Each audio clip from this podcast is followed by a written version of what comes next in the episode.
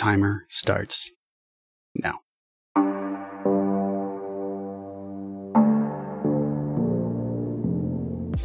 Hello and welcome to Medium Salt, the really long podcast that makes shorter podcasts tremble when we talk about nostalgia and movies and how that shapes us as individuals and as a society. I am one of two hosts today. I go by Matt and I am joined by my very dear friend, Kait. Today, we are going to be trying out a lighter format, a light salt, if you will, and we will be talking about uh, the mythic Bechdel test. What is it? Where does it come from? How might we think about it? Does it know things? Let's find out. Hey, Matt. But first, Kait, how are you?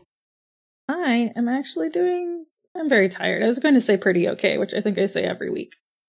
I am pretty okay. I'm also pretty tired. pretty, pretty okay most days. Um, I'm excited about our. Yeah, pretty okay. Um, pretty okay is the new fine. So. pretty okay is the new fine. it is. Tell all your friends. Yeah um, yeah, I'm excited to try this new lighter uh, format, if only to ease up your editing work. And also because every time I try to get people to listen to my podcast and then I tell them it's three hours long, their faces drop. So yeah, we, we do tend to be a little long winded. Um, so in order to help with that and to give us some semblance of personal lives, um, every other week we're going to be doing these light salt episodes. And we actually set a timer to restrict ourselves to a reasonable amount of time. Right now it's set for 45 minutes. Let's see if we can hold to that. it's just still longer than it's, it's still longer than a lot. yeah. Our our light episodes are the length of a regular podcast episode. You know what? I won't apologize. No, no. We are we have things to say. Yeah and I get I get to talk to one of my best friends for three hours every week, so that sounds good to me. um, you reading any good any good books lately, Kait? I have not been reading. It has been a weird Shame. couple of weeks. Um, I know. I have been drawing a lot though because I'm doing Inktober. Oh, yeah, so basically. In the evenings, I will sit and draw for five or six hours, and that does not leave a lot of time for reading. Oh, but I did get a really interesting um, so I'm so subscribed to Nautilus, which is a long form science magazine. And their issue this, I don't remember if it's quarterly or not, but their most recent issue is about the ocean and the covers just these beautiful drawings of octopi, which are my favorite animal. And so I have been reading some articles about that. I learned a lot about manta rays. Do you know that manta rays are apparently responsible for bringing a lot of nutrients to coral reefs. They're one of the few things in the ecosystem because they travel so oh. far. They will eat somewhere else and then they will, you know, shit on the coral reefs. And then the coral reefs are like delicious. Wonderful. That's yeah, that so they're very important. Right, exactly. I mean, honestly, manta rays are beautiful. They can poop on me. It's fine. That's a different podcast, Kait. oh, yeah. What um, about you? What have you been reading? Tell me everything. Um, you know, I've been I've been like revisiting the Dune series. Um, mm. and I'm on like Heretics of Dune right now. Um, I wanted to kind of read it before the, the the new movie came out. Um, it's a series that's like Dune as a as a as a book series and as as the original book is very important to to me personally. Um, what it did for sci-fi as a genre and how it challenged and kind of subverted a lot of like narrative structure and tropes. Um, to the point where I was like, oh, it's an unadaptable film. It'll never make a good movie. Yeah. Um, but maybe, I mean, if it's gonna, I saw Blade, when after I saw Blade Runner 2049. Yeah, mm-hmm. the new one, 2049 with, with Denis Villeneuve. I was like, you know, if, if a director is going to do Dune, um, I'm glad it's, I'm glad it's him. I'm looking mm-hmm. forward to seeing it. I don't know if a lot of audiences will respond well to it because of the way Dune if you're faithful to the book, mm-hmm. it's going to be really unsatisfying if you if you aren't like a big like story junkie, like plot and plotting and story and structure, like mm-hmm. how it all ties together. Um, which I love that stuff. I right. love just everything about how stories are told. I um, even even Blade Runner 2049. I saw that movie by myself in the theaters and as I was leaving I'm going to sound like a little old cranky lady when I say this, so I'm just going to put that out there. As I was leaving, I thought, wow, this movie was amazing. I went on to see it two more times in the theaters and I've seen it several times since. And as I was walking out, there were like some maybe early 20s or late teens in front of me that were like walking down the or going down the escalator and they were complaining about how long it was. I'll and go how eat your Tide the movie Pods. was. go, go eat your Tide Pods and get out of my movies. but I was like, oh, I loved it. I loved the uh, the atmosphere and the. I don't know. I like long, slow things. Clearly, yeah, yeah, I mean, same. Um, I feel and I like love Dune. I've never read any other Dunes in the series except for the first one because Yeah. they're written by his son. no. So the so there's like six books that are written by um Herbert himself, right? Before Oh, okay. his son kind of took over later, and he wrote a bunch of prequels and some sequels and blah blah blah. blah. And a lot of people don't really consider that Dune canon because like it's just it wasn't written by the original. It wasn't the original guy. You know, it's not classic Right. Coke. It's new Coke. But um,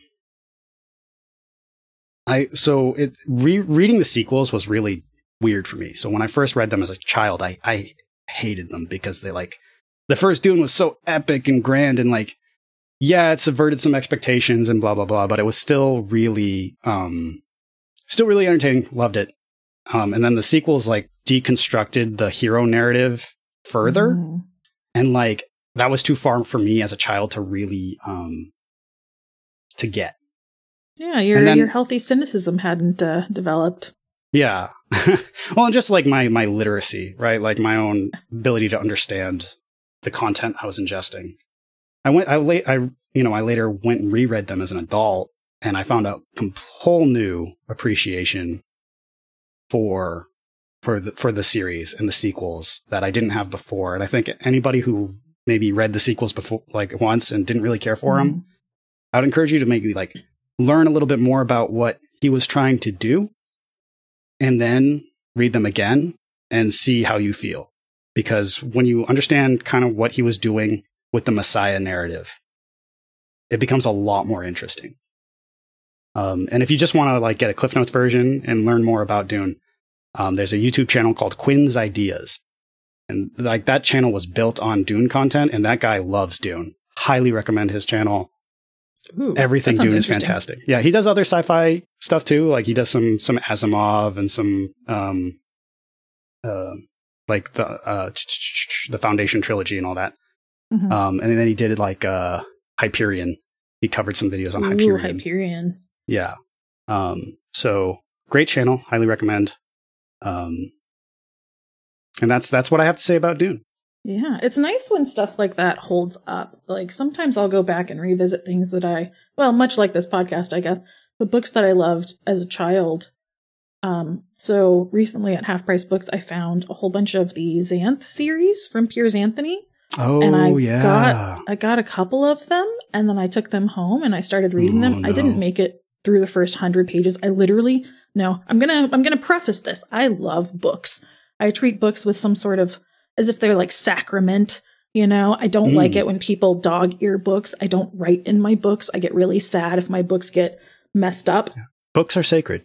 Books all books are sacred. Books are sacred to me. Yeah. I threw these books in the trash God. because I did not want anyone No. else to read oh them. no. Like I just threw them in the fucking trash because I think I was even more mad because I had liked them so much. Yeah, absolutely. You know, they were magical and interesting and weird, but there's literally a character in like one of the main characters in the series where she's a woman and she goes through phases where she's actually um super hot and dumb and then she progresses over the course of the month to being super ugly and smart.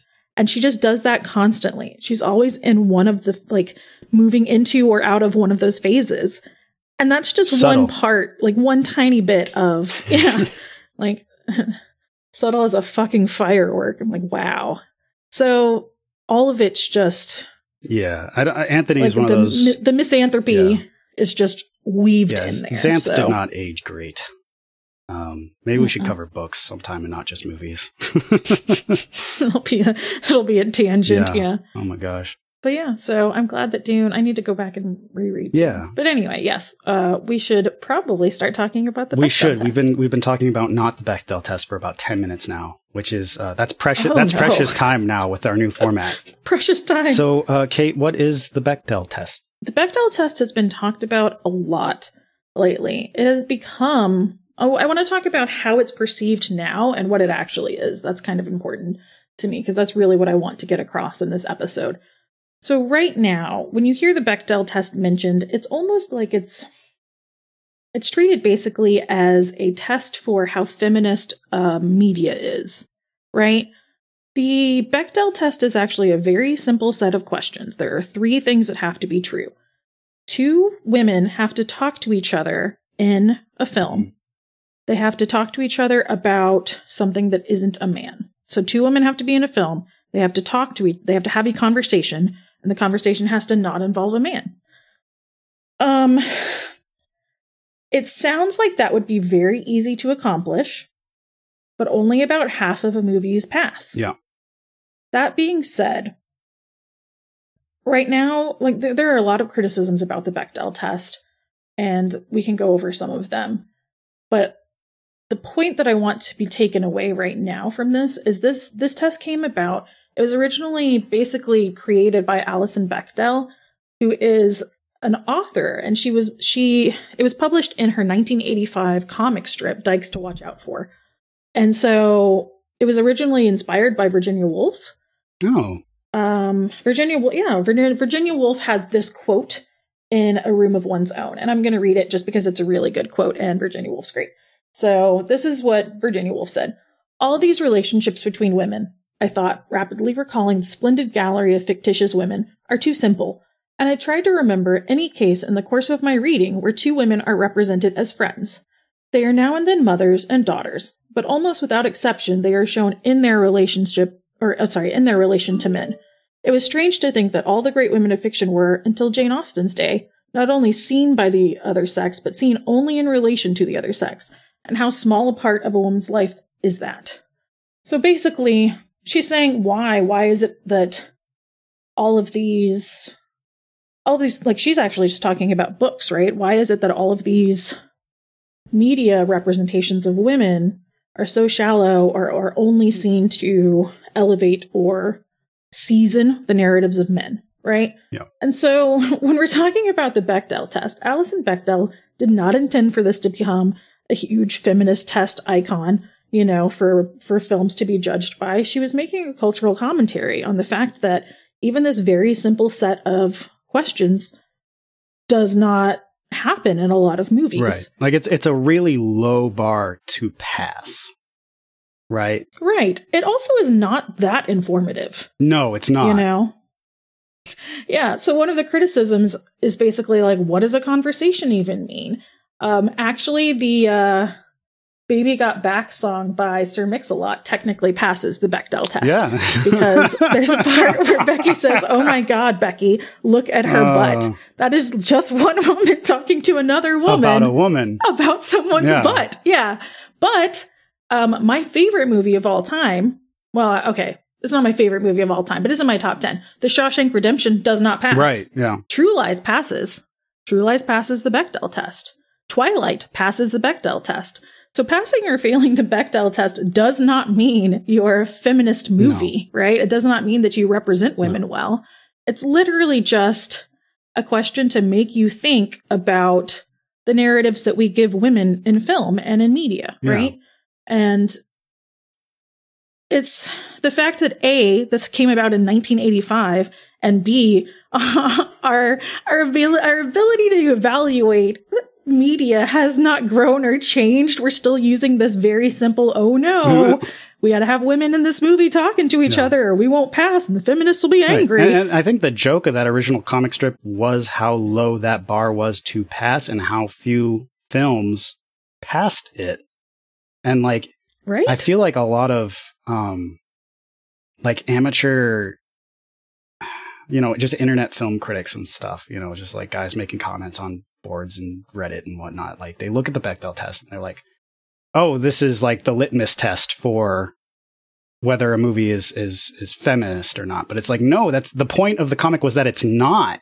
You know, the point like yes, a film could pass this and still be terrible for a woman, and it's like it's not a strong test; it's a weak test, and like you can't have a litmus test for whether or not your film is like a good rep- like good representation for women. It's like how about you just just make a good good film, like make a good film. Yeah. And like even the fact that they're trying to find a test. I mean, the Bechdel test did spawn off a lot of other Yes. tests, which I will talk to you about right now if you'd like. Yes, Um, so we have like the the Mako Mori test, which uh, was inspired by Pacific Rim, which is really just does the female character have an independent plot arc that doesn't just support a male character's plot arc. So now we're actually having more of a thinking sort Yeah. of test, right? It's not an easy yes no. And then one of my favorites is the sexy lamp test. my favorite is actually the um the variant of that, which uh oh, what's the variant so of that? um Moneypenny in James Bond would be considered the sexy lamp with a post-it note because they can be Oh. replaced because like their point in the film is not just to look beautiful but to convey information plot information to the main character so you could replace moneypenny with a sexy lamp with a post-it note full of information on it I love it so Yeah. much. um, yeah, so the sexy lamp test, for anyone who doesn't know, is basically if you replace the character with a sexy lamp, does your story go off the rails at all? And if the answer is no, rewrite your fucking story. Um, yeah, so it spawned a bunch of other sort of similar tests in different minority and disenfranchised groups, right? So you have some LGBT, you have indigenous people tests that have sprung up, people of color. Um, so a lot of people were inspired by the Bechdel test to try to answer those questions for their own groups as well, which is really interesting. One of my favorites though, and I'm just gonna I'm just saying this because I work in tech, there's also nonfiction related tests, and one of them is um it's I don't know if it has a name, but it's basically a Bechdel test for software. So in order to pass the Bechdel test for software, the source code passes if it contains a function that was written by a woman developer that calls another function that was written by a woman developer. Oh, and that just tickles the crap out of me. Yeah. oh um, dear yeah, so Yeah. you can you can expand this into a lot of different things, but I think the thing that I really want to come away with or everyone to come away with is basically like we need better ways to evaluate media and it's not a yes no answer. Yeah, no, that, that's the important thing. I think that's and that's like shows the weakness of these of these lit, litmus tests of like, does a thing pass Mm-hmm. this one criteria? Oh, then it's okay. It's like, eh, you know, Right. life is is messier than that. You know, things are things really are fudgier, is. and it's weird. And like this is important, and it's it's like, you know, life imitates art and all that you know stuff, and how Mm-hmm. we represent humans to other humans is important because it does shape the way we think, even though as I've covered before, you shouldn't because people who make media are fucking weirdos. Um, Yeah, but we don't have control over no, we don't, but like we should think about like it needs to be thought about, right? absolutely. Um, and and women really, really need to be. I mean, all people need to be represented better in our media. this goes for men as well. You don't see a lot of healthy representations of men being vulnerable or emotional or having, you know, feelings or getting their needs met or things like that, you know? oh yeah, no, toxic masculinity is a common problem in in, in films. right? Um, and and the, I think the point of, of all of this is that, you know, whatever your own political leanings or whatever, like it's important that you look at representation in media as like not some pointless SJW woke scolds like aggressive thing. It's it's just something that we really need to think about because, you know, despite making up more than fifty percent, it's just over fifty percent of the population. Like women represent a fraction, like a minimal fraction of, of, of strong characters we see in our stories. And societies are shaped very much by the stories they tell. Yeah, storytelling is one of the oldest cultural artifacts of humankind, right? Like you could even argue maybe that's what separates us from animals. Like we we are storytellers at heart. And when you're a young girl and you only hear stories about men being great or the things like you start to build in these oh these these limitations for yourself whether or not you realize it and then at some point if you're lucky something something happens or someone happens and you start to dismantle those but then it takes extra work to even just get anywhere right mm-hmm. Yeah i mean we we bottom line is just we need better representation. People need to think of, of women as not. This is the problem with like women and other minorities. They're they're thought of as like the they're they're othered very much in media, right? Like they become the other mm-hmm. because they're not. There's this thing where like the there's the the cishet white male is just like the standard, and everything else is a deviation right. from standard. But that's just not true at all. Right. They're normal. I hate the yeah. word normal, but it's normal, quote yeah. unquote. And that's the thing. It's like white males aren't the standard. I mean, not even by just numbers. you know, like white male is right. not the standard. Not even not in the U.S. You know, there there yeah, are more also, non-white males than there are white males. So there just shouldn't be a standard, yeah. right? Humankind is a beautiful tapestry of a bunch of weirdos, yeah. right? Like we just have so many different stories to tell. And everyone like we've gone we're in a phase right now where you hear a lot about how representation matters and the increase of streaming allows for a lot more nuanced media to be produced. Yes. but sometimes it can be lost in the corporate nature of it. 100% and when we say representation matters we need to also say why. And it's because we're human beings and we're all in this together and we should be lifting each other up and learning more about each other and developing empathy. Like we're not I don't want people to put gay people in movies just to check a box. No, no, because that that and doesn't. I, I want that doesn't do anyone any good. Yeah, like recently, uh, Chappelle, the Chappelle Show, Netflix published uh, one of his stand-up specials or something. He's under a lot of fire because he has very strong anti-trans sentiments in it, and it's caused this whole thing. Like people people from Netflix actually um, interrupted a meeting to protest it, and then they got fired, and it's just been this whole deal. And you know, Chappelle's yeah, stance on the whole thing is basically like, "Oh, they're just being too whiny. It doesn't make any difference. It's just a joke." As if that hasn't been the narrative that we've used for hundreds of years to oppress people. It does matter. Like the the trans community are very, very highly predated upon. They, uh, the rates of violence against trans people is huge. Trans trans women, especially trans women of color, experience more violent crime against them than almost any other demographic. And the thing about it is, it's because of this otherness, right? If you maintain that otherness in life and in media, whenever you do find something, because we're humans, but we also have lizard brains, and we think, oh no, something is new and scary, we must crush it or whatever uh, it makes them just seem, you know, unapproachable and unhuman, which isn't fair.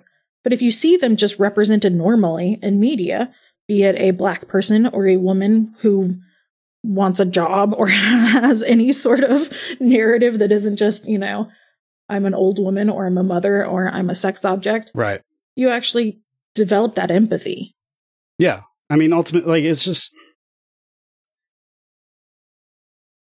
it, it is weird that our popular narratives are dominated so by such a specific group of people you know by by by mm-hmm. just basically white males right like it's just weird that that's the given the tapestry and the multiculturalism that is the melting pot that is you know the US it is mm-hmm. just really weird that that is all we see represented in media and i think we like we need to acknowledge that and you know move forward. Some of the some really interesting stories, um, you know, they're told when they're told from outside the norm or the norm. I, am using the mm-hmm. norm because that's what we currently. It's hard not yeah. to, um, but you know, some of my favorite stories right now that I'm consuming are basically, you know, fresh voices because everything is so dominated.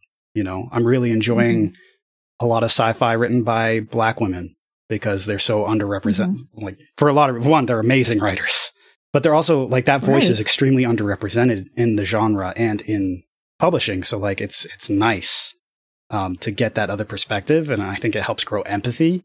I think it helps a person grow as an individual. Yeah, and isn't isn't that the point of storytelling, right? So why is it that we can tell stories where we can imagine that we have superpowers or we can imagine that we turn into cats or we can imagine whatever crazy thing, but then you add a gay person and it's a hard stop, right? right? We cannot possibly imagine that. That is just too uncomfortable. Yeah. Like, yes, please. I want to watch a serial killer with hooks for hands and an alligator face destroy someone for two hours, but I don't ever want to see men kiss on screen. No, thank Yucky. you. That's gross. But ew. ew. Yeah, this this threatens my my sense of comfort. Yeah. Which leads me to something else that I was I was thinking about this as I was driving today because essentially the entire purpose of our current podcast is to analyze the change of moral not moral imperatives, moral acceptance. I can't think of the quite the right mm-hmm. noun. This, like, you know, uh, yeah, the, the evolution of our social standards, our social morality. Um, right. What we're willing to accept in film and media and that sort yeah. of thing. And one of the things that this is going to do is going to make people uncomfortable. And a lot of people are not this is going to sound like a stupid sentence, but they're not comfortable being uncomfortable, mm-hmm. right? In order to to question these things, like we're going to talk about movies that I like a lot, and it's going to hurt. Mm. Um, I, th- I, think like the Fifth Element. Oh yeah, I love the Fifth Element. Well, I mean, our, the next thing on our recording docket is one of your uh, was your favorite film as a child. Yeah, well, that's a whole other bucket of worms that we'll get to. But yeah, yeah well, when we get so, to that, we'll, we'll, I think what we'll find is that it yeah. wasn't as bad as you think. That's that's fair. Um, but when we talk about this, I feel like it's important for us to also cultivate a feeling of forgiveness for ourselves, right? Like you cannot you cannot judge past versions of yourself for participating in actions that you did not mm-hmm. understand. What you can do and should do is take the things that you're learning now, have an open mind, listen when people say things like, no, this isn't okay, right? Yeah. When they have a, a perspective. And this still happens to me. Like the other day, I made a joke to my friend and I used what, you know, it's one of those things that I didn't even consider being an issue, right? Like I, I made some sort of joke and I had, I used a black scent, which I didn't even realize was a word. Mm. And my friend mm. said, Oh, you really shouldn't. She said it in a very nice way, but she was like, You shouldn't use that. And I was like, Oh my God, that's just in me. And it just came out without me thinking yeah, about it. Yeah. And I'm very grateful that she pointed it out because I am like, Oh my God, I do not want to do yeah. that. I mean, I, I do but the same thing with, that, uh, I do the same thing with, um, you know, in college and stuff and, and afterwards, not so much because I ran out of time, but I used to game a lot right? I used to play a lot of online mm-hmm. gaming, you know, Xbox Live, Halo, you know, just to date myself. Mm-hmm. Um, you know, there was there was Halo One, Halo One, but you know, there was there was definitely that gamer culture at the time. Um, there was a lot of homophobic slurs and stuff used, and yeah, that was kind of a leftover from the '90s. I feel like um, a lot of those words where you would use the um, you know, you'd use like the F word as like a, a derogatory um, term. Um, and like it, it took a while of me like, you know, I lived on the internet entirely too much. You know, I was on, yeah. I was on the internet. Who didn't? Way too much. And it was hard for me to separate like the, the, like the game of it, the game mm-hmm. and of, of the jokes and the fun with the actual like meaning of the game and of the harm it was mm-hmm. doing. Um, and that was that took a uh, that took some growing for me. Yeah, it's not easy, yeah. right? Like nobody wants to be the bad guy. And so our first response when someone tells us that we're doing something wrong and it's something that we've been doing for a long oh, time harmless. is to be resistant. Yeah. Yeah. It's, it's just a bit of or to fun. get angry or yeah. to just a bit of fun or fuck you, you can't tell me what yeah. to do or whatever. I don't, you know, there's a, a wide variety of responses to it. And I think that that's normal, but I think it's also something that needs to be grown past. Yes, absolutely. I, I don't, I don't, and, and it's like, and when it comes to media of stuff you used to enjoy, I think you can still go back and enjoy a lot of problematic media. I don't think anyone's saying that you shouldn't do that. Um, but I do think it's good to go back with the context in mind and really mm-hmm. understand what you're ingesting and like what is acceptable and unacceptable and why. Like it's not enough to be, you can't yeah. just say, "Oh, that thing stinks." Like, "Oh, that thing's bad because it had a lot of problematic views." It's like it'd be better for you to understand why those things were problematic so that you can like mm-hmm. empathize better with um, the people who were subject to it. Yeah, I can see that. I definitely feel like I take a little bit harsher stance on it, and that could just be because I have a hard time ingesting a lot of the media that is like this. Like I actually am having a hard time finding new shows mm. to watch because I will come across something and be like, this is just too upsetting. I can't watch this. Yeah. And it's something that I normally would not have bothered yeah. me. Right? I mean, that's fair. And and the other thing too is like I'm I'm coming from a very cishet white male perspective where like I have the um I have the privilege to be like, eh, whatever, doesn't affect me. You know? Mm-hmm. Um, and I, I am very much aware of that. Yeah, maybe it's something like you need to treat it like something that's just a little bit poisonous. Right. you can't eat very much of it, it's, right? It's, so be careful. Food, realize, right? yeah, realize what you're doing. It's full of trans fats. Wow, that's actually kind of hilarious. I don't know. It's full of trans fat jokes, is what it's oh, full dear. of, right? Like it's just horribly offensive.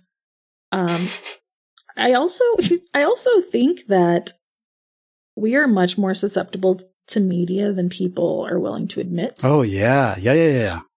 Like I think people think that they're above propaganda, but that's not how propaganda works, yeah. right? You develop these subconscious associations with things and these subconscious responses to things and you can't control them, right? So the things you feed into yourself are things that are changing your internal landscape. And so when you do choose to ingest this media, you need to do it with a very critical eye. Yeah. I mean, like, like anything that you ingest, you need to be watch out. Like bad food goes straight to your stomach or whatever, and bad media goes straight to the brain. th- yeah, heavy. it's heavy stuff. And we started this talking about a, a silly little do women talk to each other on a movie test? yeah. So let's see. What else can we say about the Bechdel um, test? Um, well, there's some areas where it's it's really like weak, but again, that's the whole point is that it is a weak standard. But right. like it, it does a lot of people will include um uh underage women, so girls as as mm-hmm. as that's how True Lies yeah, passes. as valid. And I feel like, well, no. It shouldn't it shouldn't that should that part shouldn't be valid because um I want children to be children. I want them yes. to talk about childish things, and if two two little girls talk about childish things, then it passes the Bechdel test, even if like every every other woman in the movie only talks about men.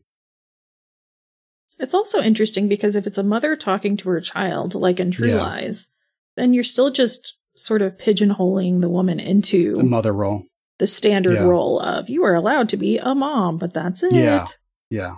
But again, the whole point of the Bechdel test is to be in a ter- a just stupidly low standard.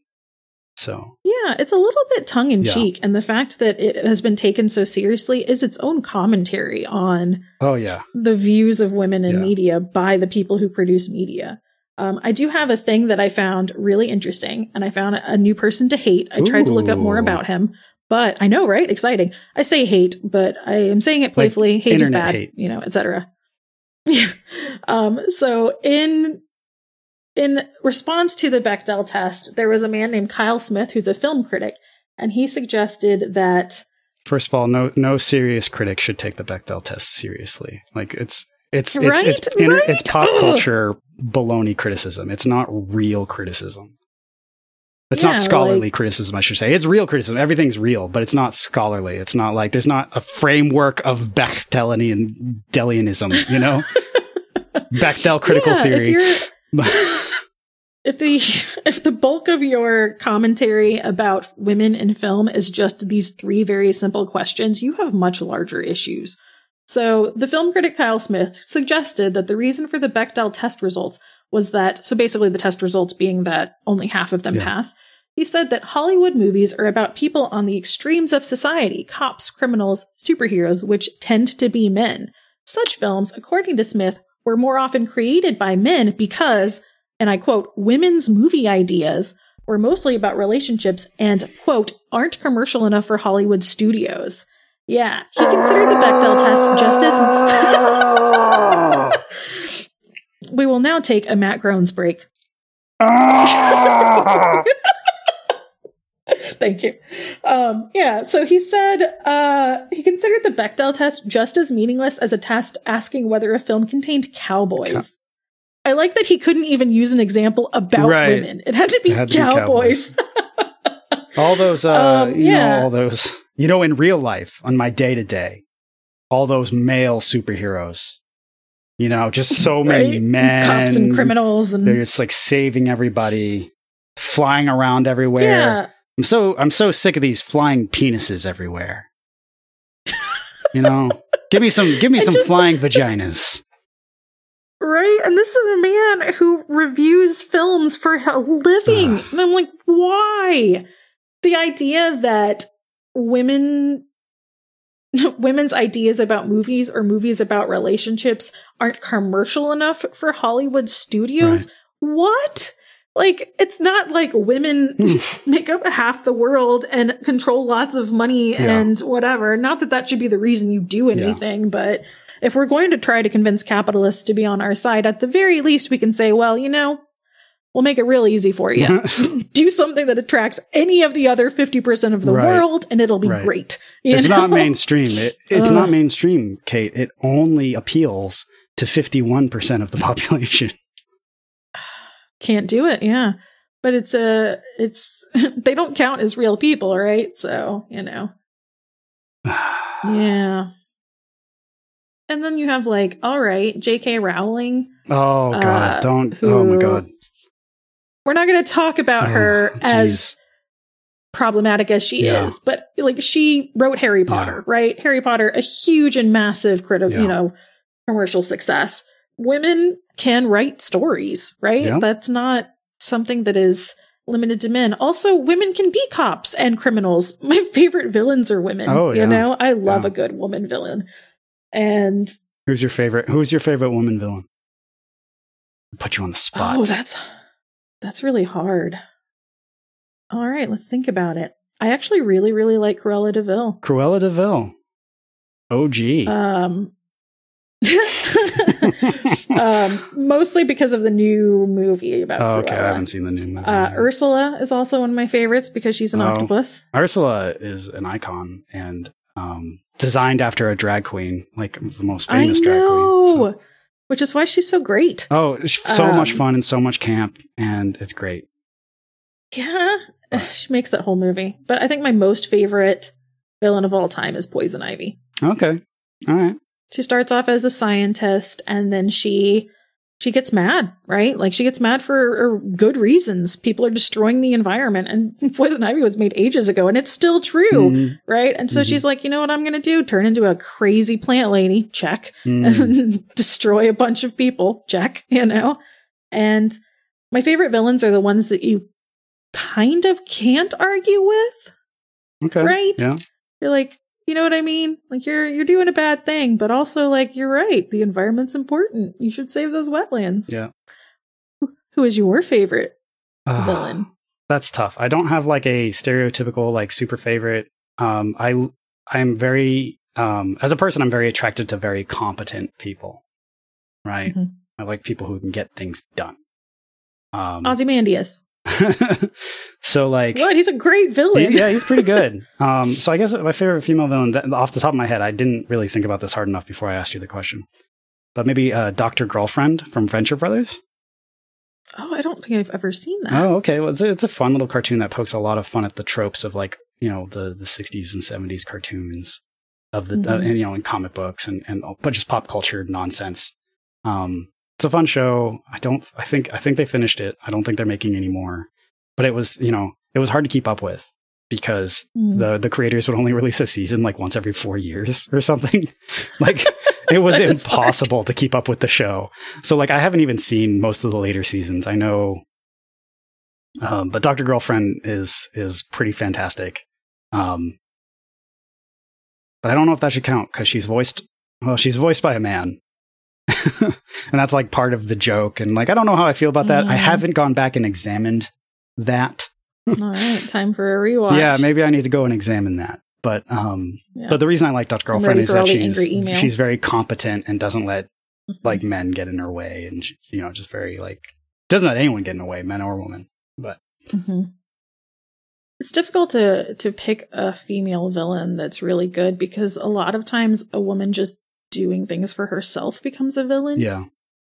Right? Like a woman who doesn't want to be a mother or so like look at the Devil Wears Prada, right? The villain of that movie is clearly um oh my gosh. How could I forget her name? Meryl oh, Streep. Yeah. Played by her. Yeah, the character Miranda. Miranda Mir- Miranda Priestly. Yeah. yeah. She's she's the villain of the story. But she is a complicated character, right? She runs, she's the head of a very, very hard and difficult magazine. She has a string of failed marriages. She really cares about her kids, but she doesn't have time to do it. And, you know, she's, she's the villain for having really exacting standards. Mm-hmm. And yeah, obviously she's difficult to work with and there are other issues with her and whatnot, but basically the idea that if you're a woman who doesn't want to fall into line, you're already a villain makes mm-hmm. it more difficult to identify more nuanced villainy. Mm-hmm. Right? Speaking of villainy yeah. and women and uh, what we're going to record for our Halloween episode are the witches and Hocus Pocus. They're pretty great. All three I of them. Know, all three of them, them are so just much. wonderful. They are. I am so excited about that episode. I think when we release all these, it's going to be out of order. So yeah, yeah. I think like I was, I was, I'm actually thinking like, you know, anybody listening is probably going to listen to this after the fact, but we're probably going to release Hocus Pocus first because it'll be right after Halloween. Um, mm-hmm. So it'll be good to release that, and then we'll release all the other ones we've recorded, including this one, even though we recorded this one before Hocus Pocus. Dun dun dun. Yeah. We'll have we'll have we'll have the two official watch orders. We'll have like the release order and the recorded order. Yes. And then people can fight online about um, which what which is, is what is what is canon. Oh my god, I can't wait Medium until people fight canon. online about us. That'll mean we've made it. Yeah. So yeah, we'll just you know generate that hate and that love. Yeah, it'll be fantastic. So the Bechdel test, the Bechdel I think test. that it was important at the time. I think it's also older than either of us, and I think that yeah, we need yeah, absolutely better ways to evaluate our media. Yeah. And I think when you watch something and you think about whether or not it is a good representation of other people, the important thing is that is this person like a standalone person? Can you imagine having a conversation in a coffee shop with this character? Mm-hmm. And what would they say, right? Yes. And I and the Bechdel test should really be thought of as like a tongue in cheek punchline mm-hmm. of a mm-hmm. joke because that's what it originally was. Um, yeah. And you know, the the joke being everyone else, how terrible we are. Like the joke is like most films don't pass this stupid this stupid stupid test that really doesn't tell us anything. Well, I feel like it's also important to say that not every narrative has to be about women. Like that's no, not what oh God, we're asking no, no, for. No, no, no, Right. Like so, Shaw, the Shawshank Redemption is a great example. Yeah. It takes place largely in a prison and is about a very specific subset of the population. And it makes sense that there are not a lot of women in this movie. Mm-hmm. And so it does not pass the Bechdel test, but it's a great movie and it's, it's very, uh, it's a great story too. And we're not saying that we want to replace every narrative with a queer narrative or a female narrative. I mean, I think some people probably do because people want to see themselves in film, yeah. right? Like you don't want to watch a movie that doesn't portray anything that you care about, but also it, sometimes it might be a little bit of an overcorrection about the fact that largely film has been, like you said, controlled by and representing white men for the majority of history. And the the pushback that we get from just adding even small characters to movies about or games, God forbid, mm-hmm. that that white men want to consume is ridiculous, right? Like the the the arguments are, oh, well, I don't want to see such and such person, or I don't want to play as a woman. I'm not a woman, and I'm like, right. what about you know, right. like what about the, are you are you fucking with me? Like, right. are you really this uninsightful? I don't understand. Yeah. Like, this has to be a troll, but it's right. not. It's they're not. real they're, people. They're people who just like they they never bothered to examine their own beliefs. Um, and I think that's it. We have our timer went off. Oh, hey, we actually did a pretty good job. We covered the topic, which was good. I mean, we mm-hmm. we picked a pretty light topic for this first episode of Light Salt, so I think that was good. I know some of our other topics won't be so light, but I'm gonna tr- like well, we'll try. We'll try. We're gonna do our best. Yeah, we'll see how it goes. I don't know if there's any good additional reading that you would suggest for the Bechdel test I for will, anyone who's interested. Um, yeah, I think that we're gonna try to have a post for every episode to include some some links and some resources to learn more. Like there's actually a BechdelTest.com where you can go and see movies that pass. So like you can search it's a searchable database created by users. Wonderful. Um, and so, yeah, even just, you know, links to, like, I, I very, very lightly mentioned some of the other tests that have sprung up about indigenous people, or uh, there's actually like an Orthodox Jew one, things like that. I'll, I'll add some links to things about that too. That's really neat. All right. Well, I think that'll do it for this week. Thanks for listening in to Medium Salt. Make sure to visit our website, mediumsalt.com, where you can subscribe to the show on your podcast platform of choice. While you're at it, if you found value in the show, we'd appreciate a rating or a subscribe, a follow. Uh, if you uh, tell a friend about the show, tweet about the show, call your mom about the show, maybe make some smoke signals, maybe, hey, you maybe some sky writing. I'm not going to tell you what to do. Um, you can check us out on Twitter at mediums underscore salt. Check us out next week. We're going to talk about a surprising film, Mrs. Doubtfire. Kait, shall you or shall I? I feel like we need to say it at the same time. Stay, Stay salty. salty. Have a great week, everyone.